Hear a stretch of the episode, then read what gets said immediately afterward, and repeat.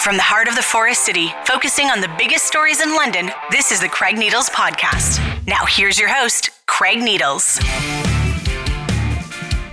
It's the Craig Needles Podcast here at ClassicRock981.com, LondonNewsToday.ca as well. And we are uh, in the big studio today because we're joined by a couple of guests here on the Craig Needles podcast. And one of them is Dan Crites, who is uh, someone who has uh, been with YOU, Youth Opportunities Unlimited, for uh, for eight years and is now a staffer there. We're going to talk about Dan's role in just a second. And the other person is Steve Cordes, who, of course, we know is the uh, CEO, right? CEO. I, I, always try to, I was executive director, CEO, whatever it is.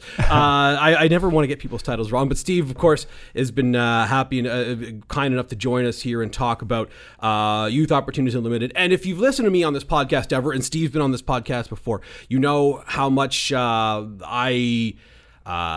I, think that Youth Opportunities Unlimited is one of the most phenomenal organizations in this community, doing incredible things. We're going to talk about some of those things uh, today, and and you know that uh, my good friend Cheryl Miller, who you hear on this podcast quite regularly, is one of the board members there, and, and, and obviously knows Steve quite well.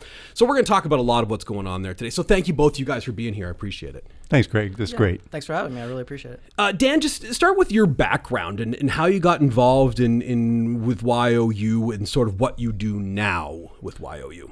So going back to how I got involved, it was mostly uh, 2014, 2015 uh, from my high school is how I got involved. We had some people from Youth Opportunities in our guidance office talking about some employment opportunities for the summer, and I was in a position of some dire housing and some income need, uh, being needed for that. So I uh, got connected with them, started off in what we call our YJCS program, which is a summer job connection program.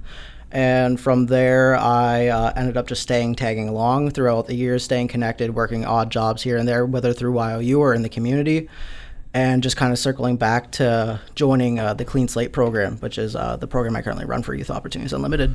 Okay, cool. It's uh, it's good to know, and it kind of shows someone who's gone from being uh, uh, helped by YOU and getting some access to their services, someone who's helping YOU. That's a, that's kind of a really cool story and kind of kind of full circle like that. Yeah. So I started off in the Clean Slate program as a youth who was um, what we call like a community cleanup specialist. So like I started up cleaning garbage and everything, some needles in our community near the playgrounds, and then from there it kind of helped me transition from that poverty line, uh, from being homeless to being com- becoming housed by getting an income income and some employment experience.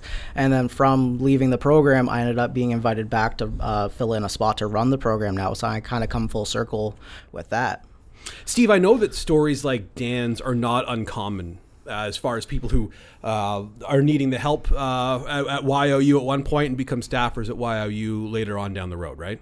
Absolutely, uh, particularly in our social enterprise area and also in, in, our housing area. But in social enterprise, it's probably about a third or so of our employees uh, in our social enterprise, so our, our cafe, our wood shop, and recycling program, and so on, uh, actually started started their journey at YOU as a participant in our program. That I, I, think that says everything you need to know about the program is that people who have been involved in it sort of at one end at one point want to still be involved in it as as things progress, right? I think that tells you a lot about the program that you guys have there.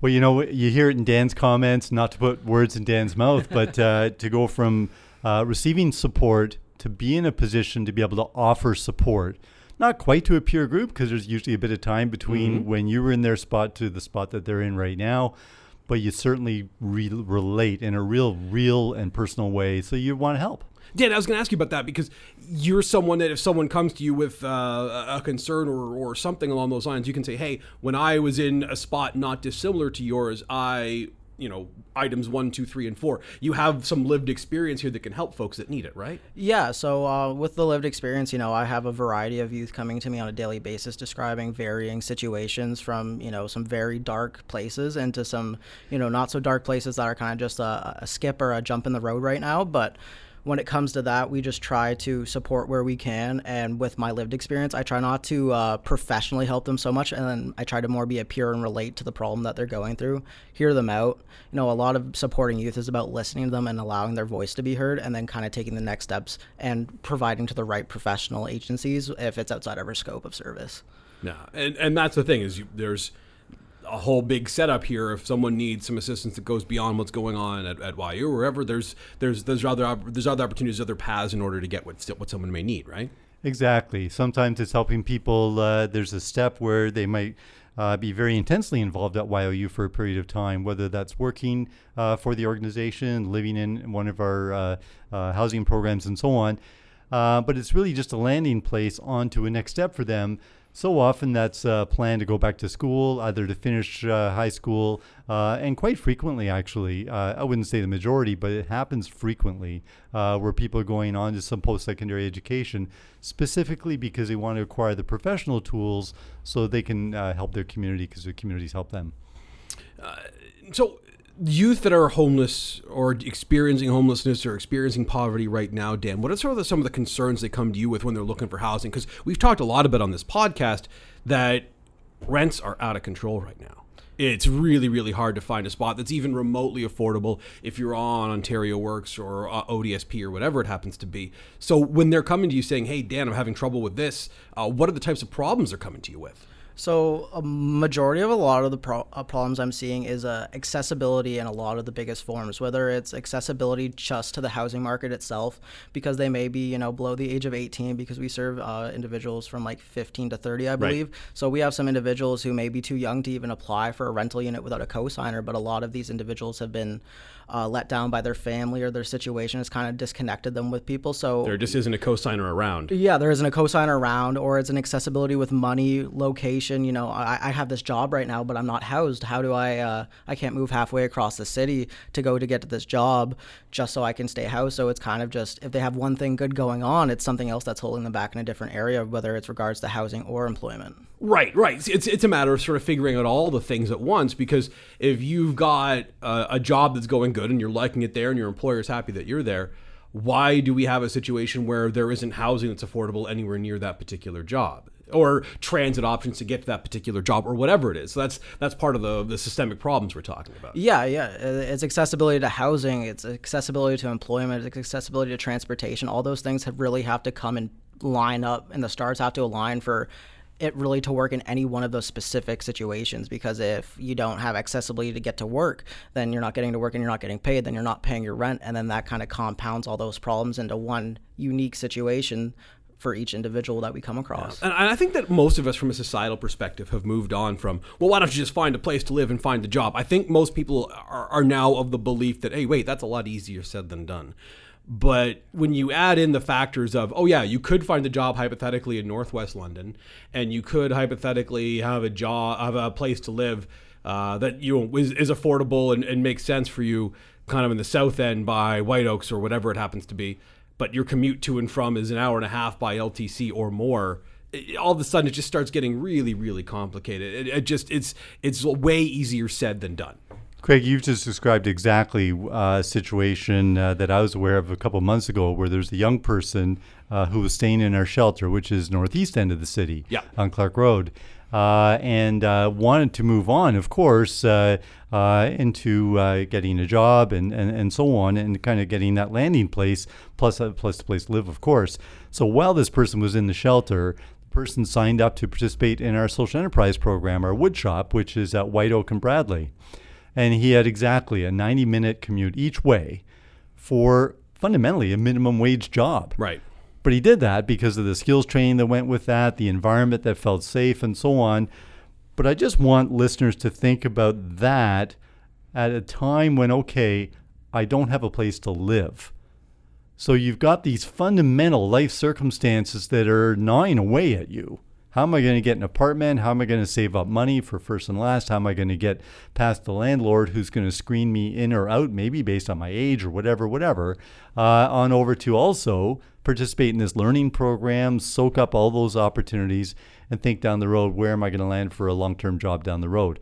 all that swirling around with one person who's experienced trauma through being homeless and experiencing homelessness for a period of time is sometimes just too much to bear.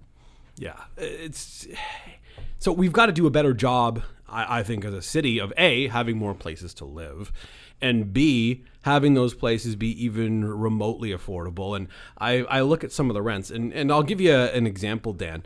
Um, there's a place across the street from me. I'm not going to say where in the city I live, but people know I live in the downtown core. Place across the street from me. They've just done some renovations, and it looks pretty good. Uh, and they're charging $2,400 a month for each unit. So they've divvied the house up into two units. That's more than I pay in mortgage and property taxes combined. So it just is just so different now than it was even three, four years ago. So like, it's just how is someone supposed to find twenty four hundred dollars a month, depending on the types of jobs that we're we're looking at here, especially someone who's 18, 19 years old, right? It's just it's way out of their price range. Yeah, it's way out of um, accessibility in in the purest form because we have youth who you know are needing a place to live that we try to find. We have our housing department and everything, but we try to find them units, and it's almost at the point where we recommend renting a room or finding a really solid roommate at this point because of how far things have just stretched out. And myself personally, I rented an apartment uh, a year or two ago um, during COVID, and I paid seven hundred all inclusive for a bachelor studio apartment. Moving out, I did over two hundred showings for that unit, and then they jumped the rent price up to twelve hundred plus hydro without doing any prior renovation. So they almost doubled the rent cost, Right. and then just basically would deny anybody that would come their way if it didn't meet the requirements. So Because they had so many people looking for that particular space, they could be as choosy as they wanted. yeah, I, I saw everybody from families of four plus an animal trying Wow. to come into this studio apartment saying, Can we rent this place? And they said, legally, because of the dwelling laws, we can't allow you to live here. And so we have to find a single person that meets our requirements as a landlord and property owner versus the needs of the uh, clientele that they're serving. No, uh, it's it's really sad, and when people wonder why we have so many folks who are you know dealing with homelessness right now, Steve, and obviously there's there's mental health issues that I think our society has dropped the ball on. There's addictions issues that I think our society has dropped the ball on, but there's also housing issues that our society has dropped the ball on. Exactly. If there was fundamentally housing stock available that was affordable to people that are either on Ontario Work, some sort of public support, or even close minimum wage or close to a minimum wage job, okay, then you can put more of the responsibility on the individual, saying, okay, but you got to work harder for your opportunities and so on. But those places aren't even around. And that's a legislative issue. That's a policy issue. Uh, that's a community that is just not keeping up with the demand for affordable housing uh, and, uh, and probably uh, rules with landlords and, and, and property owners that allow for uh, increases in rent and so on because that's what the market will bear. Well, that's fair enough. That's good for the few that have the property. But for the people that are looking for a place to live, what's their option? Yeah. And that's how we get into the situation that we're in. So when we see conversations about, hey, should we build this big apartment building downtown? Yeah, more stock is good. We should be doing that. Um, and we should be doing that elsewhere in the city too, not just in the core. Uh, I'm not saying we build 52 stories elsewhere in the city, but we should be building big buildings elsewhere in the city. Uh, so Dan, is it just a supply issue when you're talking about the difficulty of finding housing for folks? Like, what are the what are the biggest challenges, or is it just purely, hey, there aren't enough spaces? I, I would say a majority is hey, there's not enough spaces that are affordable, but it also comes back into that transportation piece because we have youth that have to pay you know ninety to hundred dollars a month for a transportation pass, and then the fact that some of my youth work night jobs or like they're trying to find a night shift. LTC is a non-option, it's a non-option because when you look at it, buses stop running at what 12, 1 a.m. around that time. depending on which route. But yeah, yeah, and so you can't even. Uh, some of my youth who work late, they end up just having to walk home and take two or three hours having to walk home after a shift, get up, rinse and repeat that, and then you know if they have to spend 20, 30 bucks on an Uber or a taxi to get home, that's money out of the possibility for rent, and then that increases that chance for going back to that poverty situation. Even if they were out of it, but it's just we're not even getting out of these situations as easy or as uh, much as I would like to see. But we do have quite a few success stories, which I am happy to say. Success stories I'm really happy to hear about, and I know that uh, both of you would say, "Hey, we wish we had more success stories," but the Yeah. fact that we have some is really good. So tell us about the success story, Steve. What's a success story in the minds of the folks at YOU? Uh, it comes in so many forms, of course, Craig, but uh, thinking about uh, somebody that lands uh, in the organization from a state of homelessness, uh, it's uh, helping that person first. Uh, model of care is to build a place of trust. Anybody that's experienced homelessness for any period of time uh, has certainly experienced trauma. Uh, it's impossible to escape homelessness without trauma. Uh, and so, uh, uh, a safe place where you can start learning to trust people that say they're there to help you.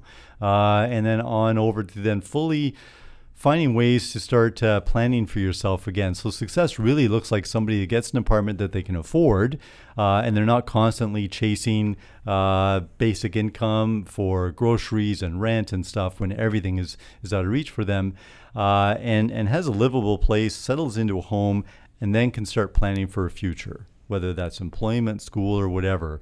And all of that then rounds out to a, a, really wonderful success story. And you see it transformatively happen with people. And when that happens, it's truly an amazing thing. I think it's what keeps the team at YOU engaged so much. Yeah. Yeah, and, and, look, there's a reason why I talk about the organization and, and how important it is, and, and, and, stuff like that is exactly why. We've talked about this when I was doing, you know, the radio at the other place, or, or podcast, or here at Classic Rock 98.1, yeah. wherever it is. We've been talking about this stuff for a long time, Stephen. I, I think it's important. I want to ask you about where we're at on Jones Place before we uh, before we move on to one more subject here. Uh, tell us about what the latest is on that. I was at a, uh, uh the, a soccer tournament the folks over at the London Home Builders Association did uh, earlier this month, and they yeah. Uh, they raised a pretty good chunk of change for Jones Place is really cool. Tell us where we're at on that project right now.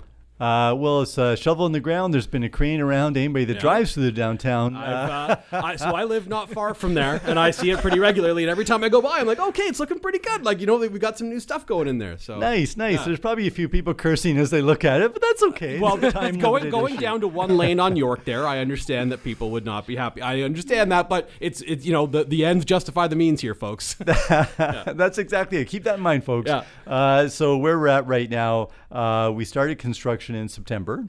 Uh, and uh, and so we're well into construction now. We're coming up on a year in a few months, right? Uh, and so uh, uh, you'll see as you walk by or drive by, you'll see that we're above ground. It'll uh, the full building will be closed off before winter conditions set in, so the end of November or so, and it will open for residential space a year after that. In addition to the 35 apartments that will be in that building, there's two floors of what are called Youth Wellness Hub. So we're working very actively with partners in mental health care, primary health care, other social service organizations, really bringing life uh, to the feedback that we received from participants and from social partners uh, when we first designed the idea for Jones Place. And that was having a, a one stop shop where uh, youth, particularly in this case families, uh, can come into, young families can come into uh, and look for the right landing place if they need housing, if they need work, if they need uh, you know return to school and so on, and having all that there at least at the entry point so they it's easy access. They're not having to shuffle all over the city looking for services. Uh, and it's really exciting to see that coming together. So we'll have a fully occupied uh, wellness hub as well as well as the apartments. Daniel, how would that change your role as far as Jones Place is there and it's an option? What does that mean for folks that are coming to, to YOU, do you think? What's that going to be like? So, around my program specifically, I don't think it will have too many changes to okay. my program directly, but I feel like it would be a great place for my youth to engage more with other services and feel like that there's a one stop kind of shop for everything that they need in terms of uh, getting access to more housing needs or some uh, food service things and kind of getting connected with their, uh, their uh, employment counselors and the right kind of people. So I think if anything, it's going to be more of a, an addition and a benefit to my program, uh, but affecting directly, I don't uh, foresee anything too. Not right not immediately, but more yeah. of a just uh, hey, there's more spaces, so therefore everyone is better off type of thing. Yeah, yeah, it's going to be a benefit for all for sure. Yeah, uh, Steve, let's talk about uh, the whole of community uh, response and that is something that we're gonna hopefully have some hubs by October. I guess we'll see. Uh, we're still sort of waiting on how that's gonna look. Yeah. From your perspective, and you're someone who's been asked sort of about this, and you've been part of these meetings. How are you feeling about where that's at right now?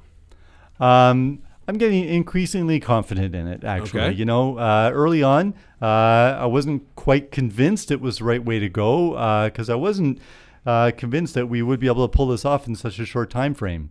Uh, and uh, seeing the uh, the foundation uh, of the action around what a hub should have, what it could have, what it needs to have, uh, the needs of people that experience homelessness right now, the respectful way in which the search will be underway to find the right locations for hubs all that I think is coming together really well. I think uh, uh, it's an important next step for this community because uh, what we have obvious, obviously right now uh, is uh, quite problematic as as uh, encampments just sort of pop up mm-hmm. and and they end up being policed and monitored police with lowercase p, not the not the big yes. LPS piece necessarily, but uh, um, but we need to find a way that provides a structured path for people uh, into housing and also supporting people that right now housing just isn't available to them. How do we help them?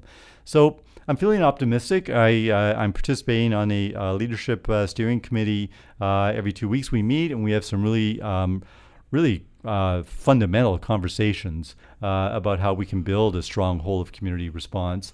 And as well, Youth Opportunities ta- uh, staff are on a, a housing subcommittee, uh, a hub subcommittee, uh, workforce development committee. So, various threads of what's going to be a whole of community response altogether and that's that's what I want to see. And you, you mentioned encampments, which is kind of uh, a word that generates a lot of polarizing reactions on, on one side or the other. Some people say, "Hey, we should leave folks in encampments alone." Other people say, "Hey, encampments are fundamentally bad things where bad things happen." I'm somewhere in between on that. I know that a lot of bad stuff happens in encampments. I don't think we should be busting up encampments, though. There, there, there there's, yeah. uh, it just is. Uh, it's a difficult situation to go through. But at the same time, when there are no other options, of course, this is what's going to happen. There's there's no way to to avoid it. Exactly, exactly. And uh, because there is no other option for many people, uh, you're right. People have already experienced trauma. That's how they've ended up in an encampment. Right. And sometimes uh, the encampment increases the trauma. Exactly, exactly. So to come in with a heavy hand and just bust them up, uh, you're not solving a problem. You're dispersing a problem, maybe, uh, and creating fundamental, so many new problems we need to find ways to bring people into a community, not push not push communities apart. Uh, and uh, those are complex issues because there are many. When, when I say the word community, I'm sure there's a lot of people that react. My community means this. My community means that. Community means all the above. Uh, but we have to find a way to include people that are in encampments. It's not humane uh, that we have as a community or a country that we have so many people experiencing homelessness and, and living in encampments when that is their option. My son and I were at Thames Park uh, last week and saw a couple of tents. And you know, for the most part, they're just people that are. Uh, yeah. It doesn't bother me the fact that they're, they're there. For the most part, they're just people that just want to be there and, and, and, be left alone. They're not bothering anyone else, and that's fine. But I still think to myself, hey, shouldn't we have a support system where we don't need to have tents in Thames Park? Exactly. You know? We live, yeah, yeah. We live in uh, Westmount area generally, and uh, there have been encampments in and around uh, some of the green spaces around our, our home the same thing, it doesn't scare me by itself necessarily. Of course, you know, you want to monitor what's going on, but mm-hmm. you want to always monitor what goes on in your neighborhood anyway. Um, but um, it's, uh, I just find it so unsettling that encampments are becoming part of the norm of communities all across this country. And uh, I just remember a day, uh, I'm dating myself, when they just weren't a norm. And, uh, and now it's becoming just part of the landscape. And I think that that's fundamentally because we've uh, we've failed from a policy framework and we've failed from a, a housing framework to provide housing for people. Yeah, it's uh, it's true. That's not. We have failed. We have failed, and we need to do better.